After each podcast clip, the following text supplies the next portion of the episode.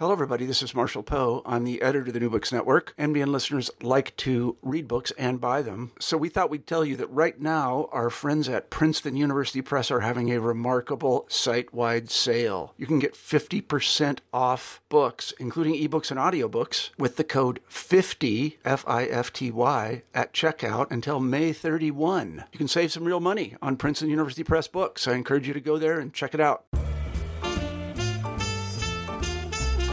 It was during that hot stretch of summer that Miss Lula fell victim to the strangest sickness I'd ever seen on a person.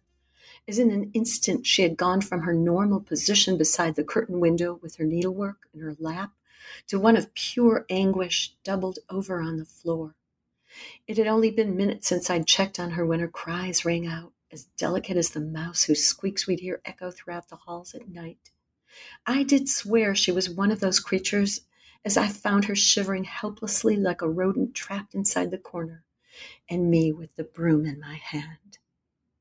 This is G.P. Gottlieb, host for New Books and Literature, a podcast channel on the New Books Network. Today I'm talking to Edward A. Farmer, author of Pale, which takes place in Mississippi in the late 1960s, when African American descendants of slaves are limited in their abilities to get an education and find meaningful work. For an abandoned young wife, the choices are even fewer. Bernice goes to work for a white family on their cotton plantation, where she encounters a house filled with secrets, illness, and unhappy relationships. In gorgeous prose, Farmer tells a slowly bubbling, heartbreaking story about how a family and a household can be infected by more than a virus. Hi, Edward. Thanks for joining me today. Thank you, Galit, for having me. I'm so excited to be here. So, how and why did you come to write this novel? Yes, the idea for Pale came to me in a dream. I was actually laid off from my job and had nothing but time to write. And so I actually um, spent a lot of time writing short stories. And one night I had a dream and it was a very vivid dream of a black woman who worked for a white family and they treated her meanly. And that's all I had at first. And so I woke up the next day and I started to write. And the first day I wrote 3,000 words. The next day I wrote 3,000 words. And in a month, I had a novel. That's amazing. yeah. Wait, can I ask, what were you working at? Yes. Before yeah, so I had a job uh, in social services, and I still work in social services. Uh, at the time, I was laid off from my job, and for a year and a half, I toiled around writing short stories and trying to find new employment. And it, it felt like the perfect opportunity to try to write something bigger, and Pale came from that. Mm. So, Mississippi, uh, that particular, the South, is very important. Can you talk about the importance of place? Yes. So I'm actually from Memphis, uh, and I spent a lot of time in Mississippi because my dad's family is from Greenwood, Mississippi. So when this uh, when this dream came to me and I started to write, I immediately knew where I wanted this story to take place, and I knew it would be Greenwood, Mississippi, because for uh, those of you who don't know, Greenwood, Mississippi, the slogan is actually the cotton capital uh, cotton capital of the world. And that meant a lot to me uh, from my childhood uh, of seeing that sign all the time. And so I knew that I wanted to write a story about Mississippi. Well, wait a second. This isn't on my list of questions, but when, uh, if your family, father's family is still there, do some of them uh, recognize characters or do they think it was written about them? it's funny because um, I feel that um, when a fa- when family reads uh, a book, something that you've written, they think everything is about them. And so I've had experiences where um, some of my aunts have said, "This is about this person," and I say, "No, it's not about any particular person." But uh, I have taken a lot of uh, pleasure in the fact that people have recognized certain places, certain elements of Greenwood, Mississippi, and that's been very nice to see. Mm. Pale, your title, can refer to several characters. What are your thoughts? Yes. Uh, with the title, the title Pale meant a lot to me because uh, I wanted to reflect a story that was about how we can go easily go from being good to bad. And I chose the title pale because a pale color is a color that can take on other colors easily. And for me, that title really resonated with the characters in the novel because so many of them, they don't start out bad, but the circumstances from others cause them to do uh, bad things to others. And so they're just like that pale color where they can take on other colors and other attributes easily. Mm. So your protagonist is Bernice. She introduces herself by talking about how her husband left to start a yes. better life for them and how he never came back. Why does she accept her brother's offer to join him in Mississippi? I feel that Bernice is a character who she's very headstrong. So uh, when when we're first introduced to Bernice, we're introduced to someone who may appear to be helpless because her husband has left and she's all alone. But when she first arrives to the plantation, she's actually very headstrong and she's told by her brother to leave those thoughts outside of the plantation and to not bring it with her. And so I believe that she actually goes to work uh, on the plantation because, as she says in the story, she is naturally uh, made to serve. Now, that the idea of servitude is very interesting because um, where she is in a position of serving the family, she's also in a bigger capacity uh, serving the people around her. And she is a symbol of hope in a lot of ways because she is there uh, trying to make things better for everyone around her. Yeah, she is. When she shows up, why does her brother warn her about Silva, the housekeeper? Yes, Silva is in many ways a foil to Bernice. So in Bernice, we see a lot of uh, compa- compassion, someone who is really trying to make the best of her situation. And with Silva, I believe that idea of the sense of goodness is there, but Silva is already hardened. Silva has been in the house for so long that she has adapted the ways of the house. And Bernice is very different. Bernice has not become so hardened at the beginning. And I believe that Floyd knows that. And he doesn't articulate it, but he's able to see it and try to keep his sister away from uh, from someone who is already so hardened. However, it's really difficult because it's not uh, it's not Silva who's necessarily and and responsible for herself being hardened. It's the house and the circumstances of that house. Mm-hmm. Uh, specifically, the mistress of the house, Miss Lula. Yes. Her physical condition plays a huge role. Can you talk about her? What's wrong with her? Yes. So Miss Lula suffers from spells. She has spells that um, is part epilepsy, and it's part her own venge- uh, vengeance and hatefulness that is causing such a physical decline in her health. And I, I knew I wanted a character who, um, both mentally and physically, was on the decline because I really do believe that um, hatred and vengefulness it takes its toll on us. Uh, just like stress can in a, in a normal person's body, there are physical uh, physical ailments that come from too much stress. I believe that there are physical ailments that can come from um, constantly participating in negative uh, vengeful actions. And so uh, I actually grew up in a house with my mom who has uh, seizures. And so I knew what it's like to see a person have uh, have a seizure, to have an episode. And I also wanted to connect that to her mental health as well. That was really interesting when that started happening. Do, do you consider her husband, Mr. Kern, and the owner of the place, to be a good person? I do. I do. I actually each character has so much goodness in them.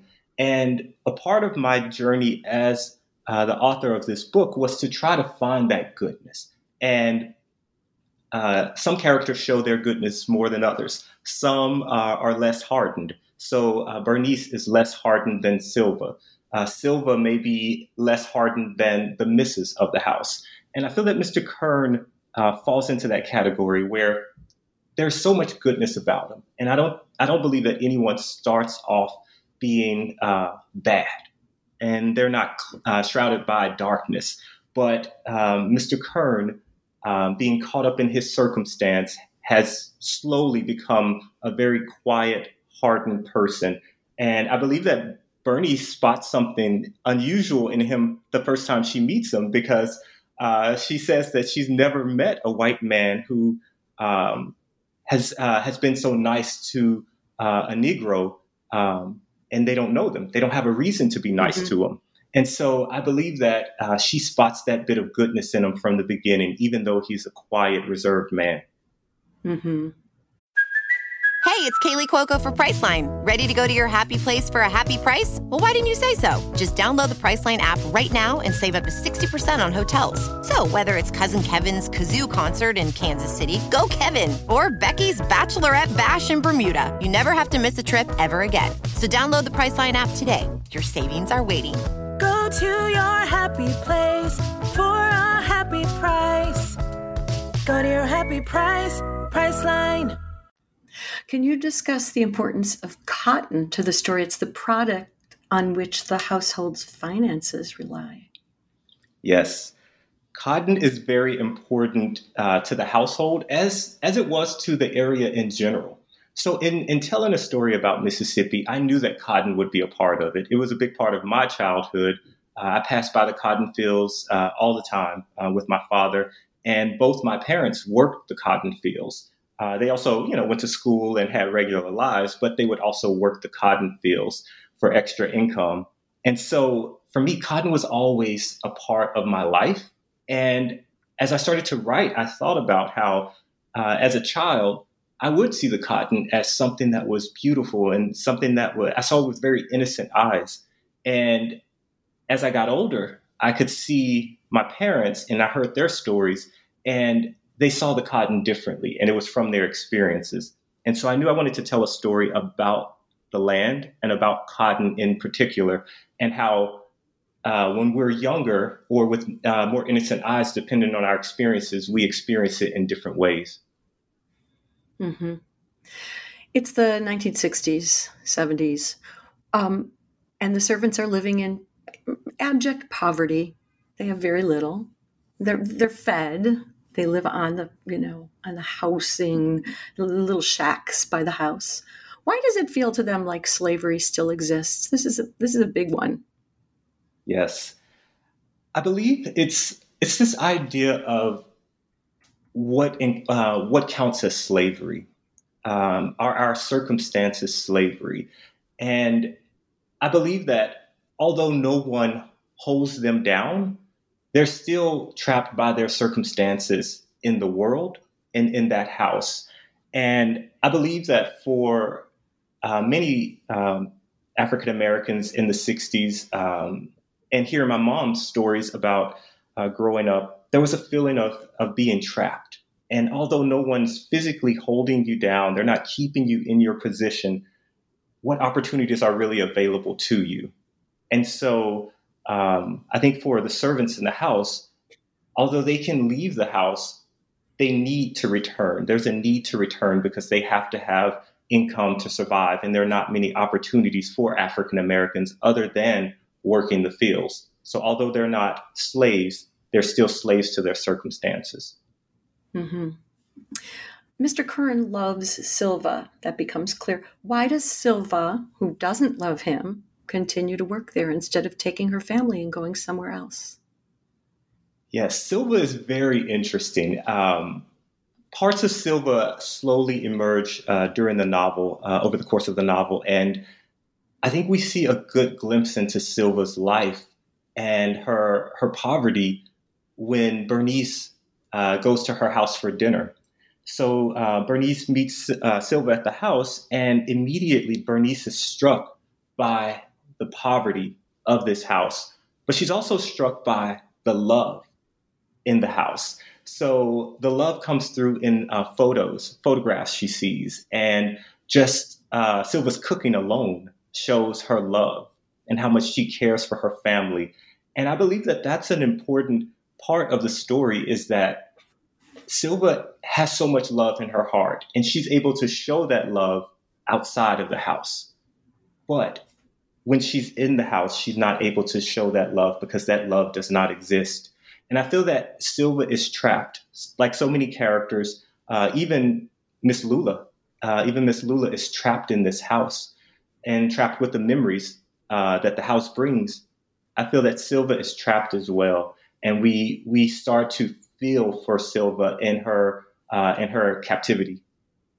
Let's talk about the house for a second. This it plays a big role. There's this constant renovation going on, and it's aggravating to Mr. Kern, and and uh, Miss Lula does it on purpose to upset him. What's going on with that house? Yes, the house is ever changing. Uh, I feel that just like the individual characters, the house is also undergoing a process of trying to become better uh, it's trying to it's trying to shed the past. It's trying to uh, rid itself of, uh, of some of the evilness uh, that's that's taken over it. And we constantly see a shift and a change in the house. Uh, the missus uses these changes, as you said, to anger and aggravate Mr. Kern. She wants to make his life miserable. But I think a, a small part of that is that she actually wants to see the house uh, be good, to return to some of its former glory. And I think when we see Jesse uh, work within the house, there's a sense of pride that comes with that. And it's amazing to see how the house, how simple housework is able to return that sense of pride in him. And so I, I believe that the house undergoes a change just like the characters around it or within so it. Je- Right. So Jesse is Silva's eldest son. Why does he let himself get taken in by the missus's promises? I believe at first there is an initial curiosity. Um, it's described as uh, he he knows beauty, and uh, the missus is a beautiful woman, and so he knows beauty, but he also knows not to stare at a white woman for too long. And so I believe that there's initial curiosity that intrigues him about the missus. And then I believe that from there, once she takes interest in him, once the missus shows that she believes that he can do more than field work, she believes that he belongs inside the house, that he's made for more. And so that that spark of someone showing interest and and actually giving you a leg up and saying that you're not going to work the fields like everyone else. You're better. You're special. I believe he runs with it and he feels so much joy in the simple idea of being inside the home and doing something different and doing something that can last because the work on the house it outlasts each of the characters. And so I believe he wanted to be a part of that. Well, what about his brother, Fletcher? Yes, Fletcher is actually, uh, I describe him as my favorite character. Uh, having written the novel, each character holds a special place in my heart, but Fletcher, uh, from the moment I started to write, I knew that his story would, uh, would resonate within me because his story is a story of uh, search for identity. Uh, whereas Jesse is searching for his identity, Fletcher's search for identity is slightly different. It's been it's been impacted by so many people around him, and he's fighting within himself and with the uh, with the outside world to try to make his presence known and to know who he is. And so, from the moment I started to write, I knew that Fletcher was an interesting character, and for the majority of the story, for me, it all comes back to Fletcher. Uh, because there are long periods where Fletcher is not in the story and uh, things are happening on his behalf all around him, but it still comes back to Fletcher. Mm-hmm. And Bernice has a special relationship with Fletcher too, kind of like like an auntie. Yes, Bernice takes a special. Uh, she she grabs a hold to Fletcher quickly, and I thought a lot about this when I was writing uh, the connection that she has with Fletcher. And it reminded me a lot of uh, growing up, I had so many strong women around me who, when my mom wasn't present, when I was in their company, they were my mom. And for me, my aunt, who uh, Bernice reflects a lot of my aunt.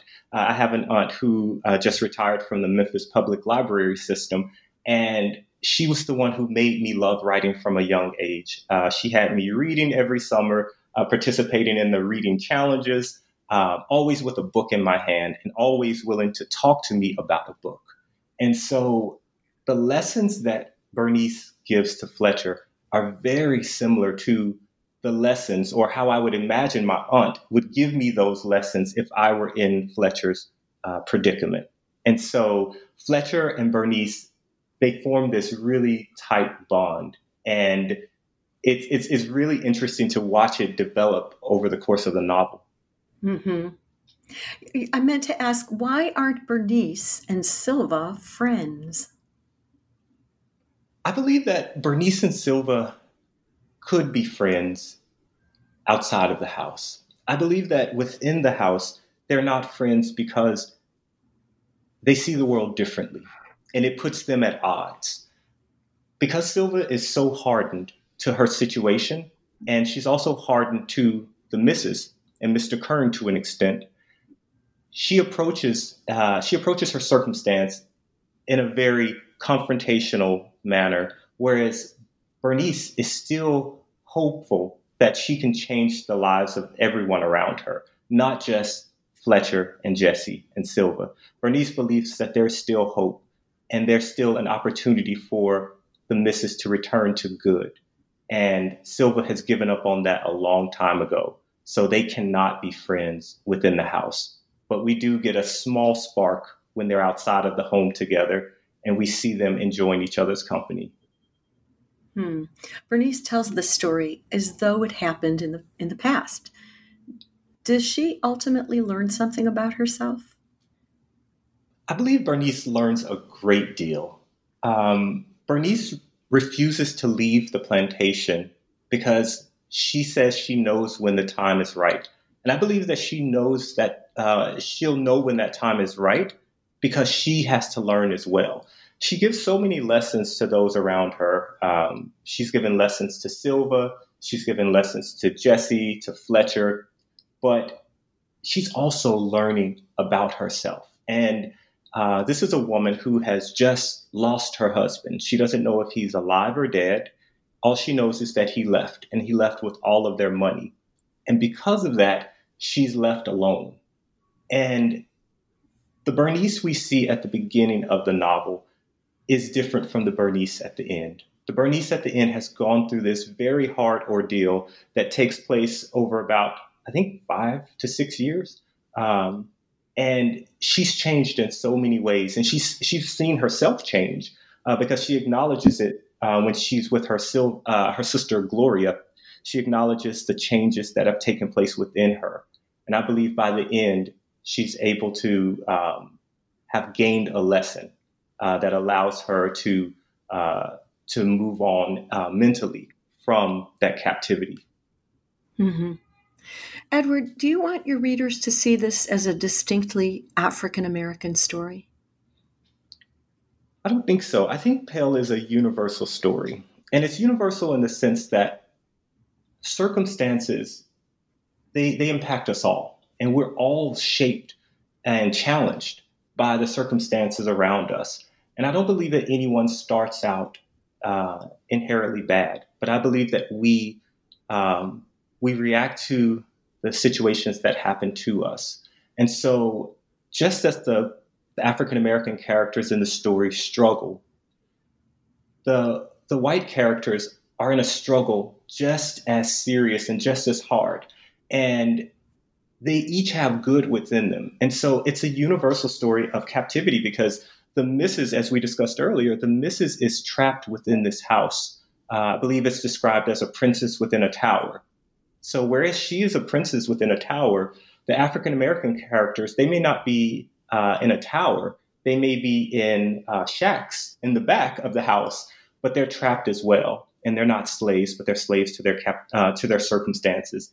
And the white characters are slaves to the circumstances around them as well. Hmm. So it was a wonderful, beautifully written book. Thank you. There was a lot poetry to it. You um, you write a lot about the the heat, the summer. I felt the heat, and there's a lot of lemonade being served. Yes, which I loved. um, it was just a lovely, beautiful, and it's your first novel. I, I can't wait to see what's what's happening next. What are you working on now? Yes, I am currently writing a new a new novel, and it's with my agent. So uh, hopefully, fingers crossed, uh, we get some good editorial notes on it. Um, but it's a novel that takes place in West Memphis, Arkansas. Um, I really do love writing about the South and uh, trying to capture the South that I came to know and love as a child. And so this new novel takes place in West Memphis, Arkansas, just across the bridge from Memphis, Tennessee. So I tell people I'm getting closer to Memphis, closer to a story uh, that takes place in my hometown. Uh, but this story takes place in West Memphis, Arkansas, and I'm really excited about it. Uh, another thing that I want to let people know, uh, let all readers know, is uh, I love during this time um, that fans will just connect with me on social media. That's uh, that's been a great part of this process is connecting with uh, every reader who wants to reach out and send a message or just follow me on my Instagram at Edward A Farmer or on Facebook at Edward A Farmer, and also connect on my website at edwardafarmer.com. Okay. I just lost you. I can't hear you right now. Oh, can you hear me now? Okay, now I can. Oh, okay. okay. I think I think that that's all there, and um, I could put it in the written part as well. Yes. So uh, I hope lots of people follow you, and uh, we're all curious about the next book. I've never even been to those states, so yes. I have to out reading. Yes. Thank you so much for joining me today. Happy writing. Thank- Thank you so much, Galit, for having me. And I'm so grateful to the. Um, I'm so sorry. Oh well. The New Books Network. Yes, I was. I wrote it down and then I forgot. okay. Yes. Thank you.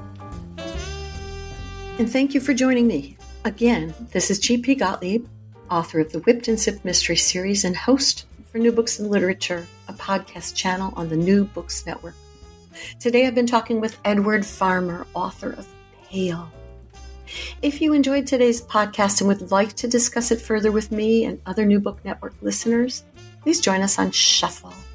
Shuffle is an ad free, invite only network focused on the creativity community.